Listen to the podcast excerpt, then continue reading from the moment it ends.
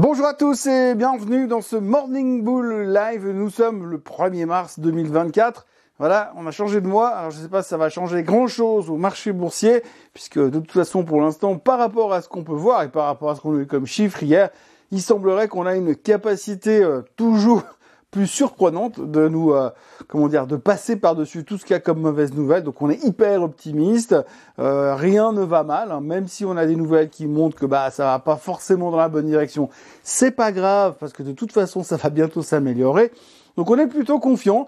Euh, je ne sais pas si ça va être le, momentum sur le mois de mars qui va continuer, mais en tous les cas, on a terminé au plus haut de tous les temps sur le Nasdaq Composite. Hein, C'était plus arrivé depuis 569 jours de trading, donc ça veut dire sans compter les week-ends. Donc ça fait un bon moment qu'on n'était plus allé jusque là. C'est juste incroyable, ça continue de cartonner. Et pourtant, euh, sur les chiffres d'hier, eh bien, on pouvait quand même discuter un petit peu et se poser des questions sur euh, les décisions que la Fed allait prendre, même si bien sûr, bien sûr, hein, loin de moi l'idée de dire du mal, tout va pour le mieux dans le meilleur des mondes et il n'y a vraiment aucune crainte à avoir sur quoi que ce soit.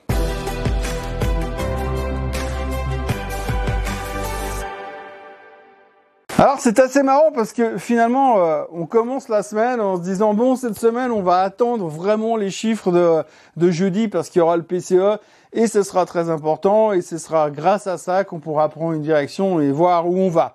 Donc on passe toute la semaine à attendre le PCE, à attendre le PCE et faire des stratégies, des théories en disant oui, mais si ça se passe ça, ça va se passer comme ça, puis si ça se passe comme ça, eh ben ça ira comme ça, puis si ça se passe comme ça, ça ira là-bas.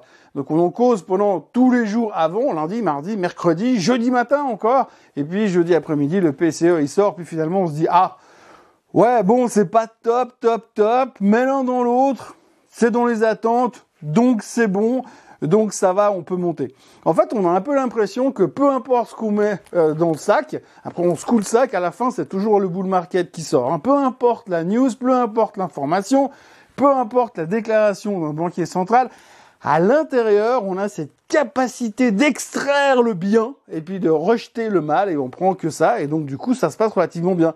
Parce que l'un dans l'autre, si on regarde juste les chiffres du PCE, sans parler des chiffres en détail, ce qu'il faut quand même retenir, c'est que ça monte, d'accord? Donc le but de la Fed, c'est d'aller en direction des 2%. Et pour l'instant, bah, la, le PCE, le CPI, l'inflation, quoi, elle est en train de remonter gentiment. Donc si vous avez une inflation est là et que vous remontez gentiment, c'est que vous vous éloignez du target que vous avez là en bas. Ou alors j'ai pas compris. Enfin, peu importe. Je vous ai dit qu'on repart gentiment à la hausse. Mais c'est gentil, hein. C'est gentil. C'est pas non plus 4%, c'est 0,2, 0,1, ça va. C'est des chiffres qui sont parfaitement digérables. Et puis, comme ces chiffres sont parfaitement digérables, on se dit que c'est plutôt une bonne nouvelle. Et surtout, surtout, ce qui était l'excellente nouvelle, et c'est là où c'est sidérant, c'est que finalement, c'était exactement dans les attentes. Donc les économistes avaient prévu une hausse du PCE, donc s'ils avaient prévu une hausse du PCE et que le PCE sort comme les analystes avaient prévu, bah c'est que ça va.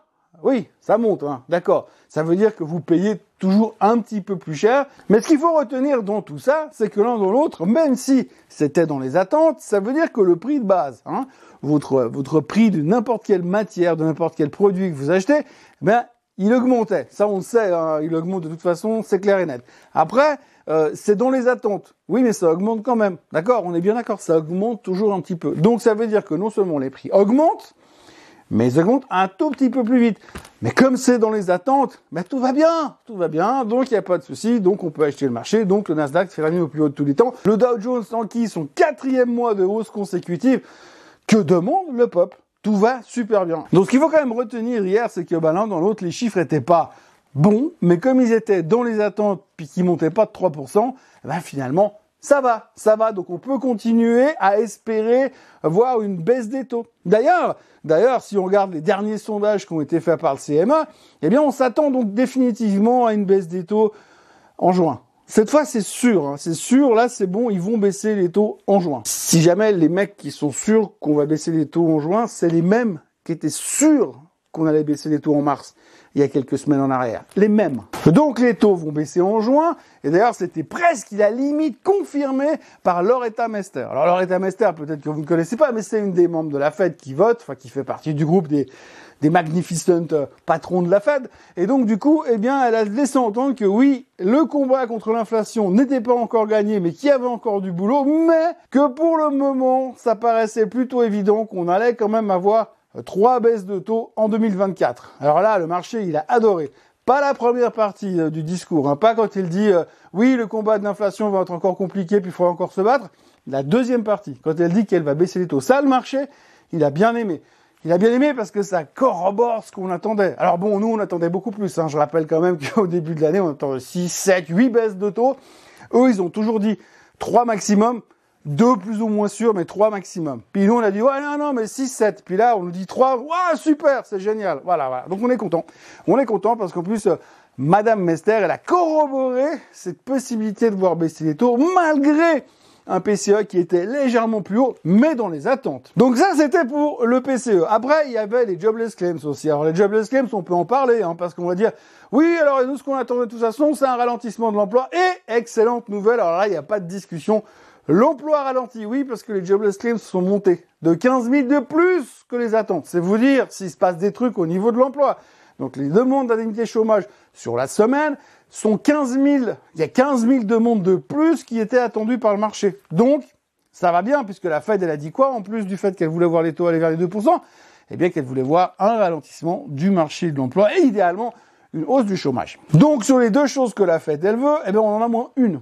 Une, c'est-à-dire l'emploi qui ralentit, bon sur la semaine, hein, parce que ça fait quand même six semaines qu'il fait que de baisser, mais là ça ralentit, donc là c'est bien. Par contre, pour ce qui est de l'inflation, ça va pas vraiment comme on voudrait dans un monde idéal, mais comme c'est dans les attentes du marché, eh bien on peut faire un autre plus haut historique sur le Nasdaq Composite. Alors autrement, on parle beaucoup des publications, il y a toujours beaucoup de mouvements, c'est assez intéressant de voir c'est la violence des mouvements et la manière dont on interprète les choses. Hein.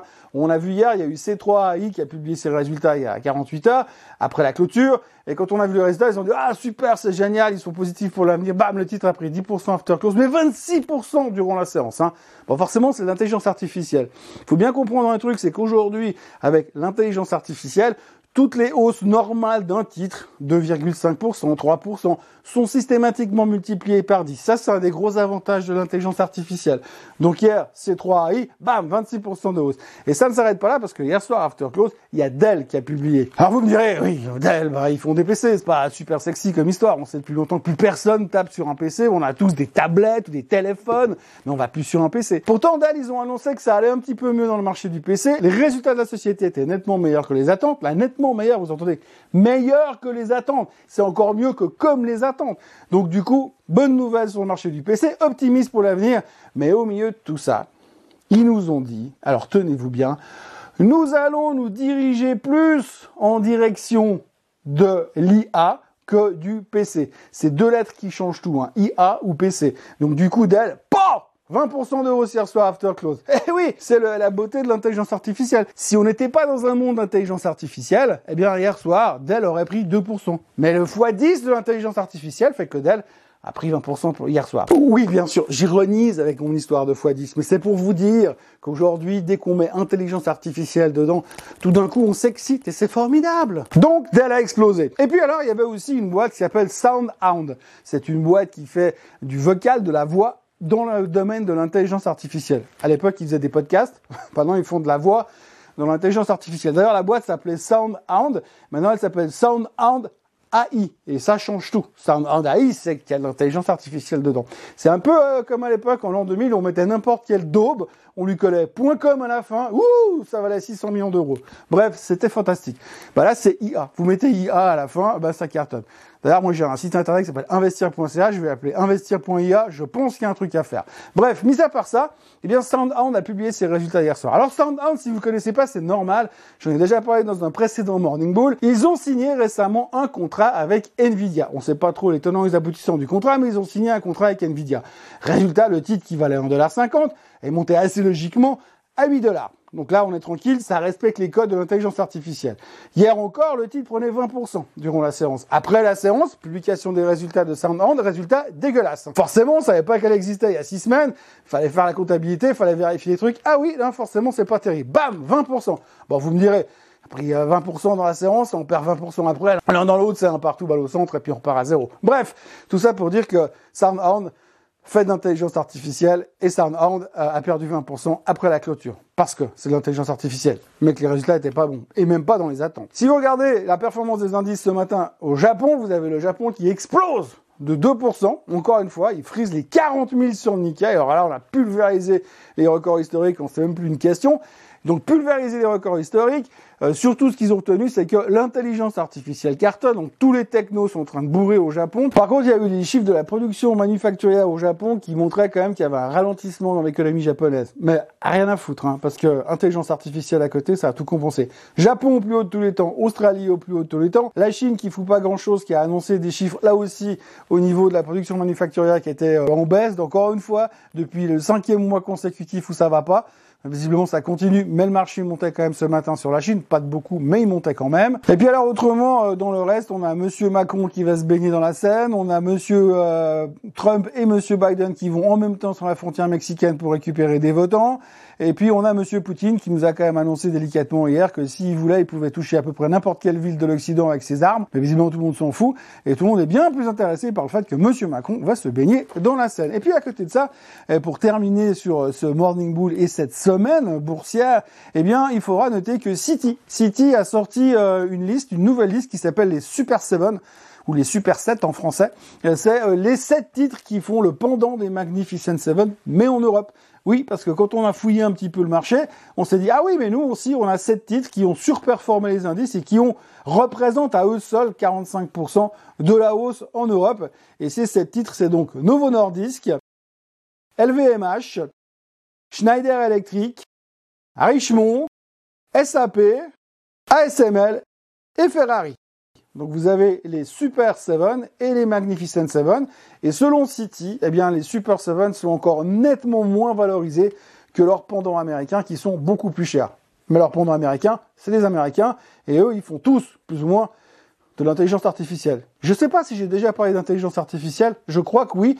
Alors peut-être au risque de me répéter, c'est vraiment un truc qui devient quasiment obsessionnel en ce moment. C'est comme ça, on est obligé d'en parler. Pourvu que ça dure, comme ça, ça nous permettra de continuer à monter. Parce que visiblement aujourd'hui, les marchés n'ont aucune intention euh, de ralentir ou en tout cas de baisser, puisque de toute manière, tout ce qui sort est forcément une bonne nouvelle. Enfin, il y a toujours une bonne nouvelle quelque part. Et vraiment, c'est un truc super motivant aujourd'hui dans les marchés, c'est que quoi qu'il arrive, il y a du bon à l'intérieur du mauvais. Voilà, c'est tout ce que je pouvais dire pour cette semaine. Euh, on a beaucoup attendu pour pas grand-chose à la fin, mais ce qu'il faut retenir, c'est que le Nasdaq est au plus haut de tous les temps, qu'aujourd'hui, il n'y a pas des avalanches de chiffres monstrueux. Il y a l'Université of Michigan Consumer Confidence aux États-Unis, c'est le plus gros chiffre de bullshit qui sert à rien.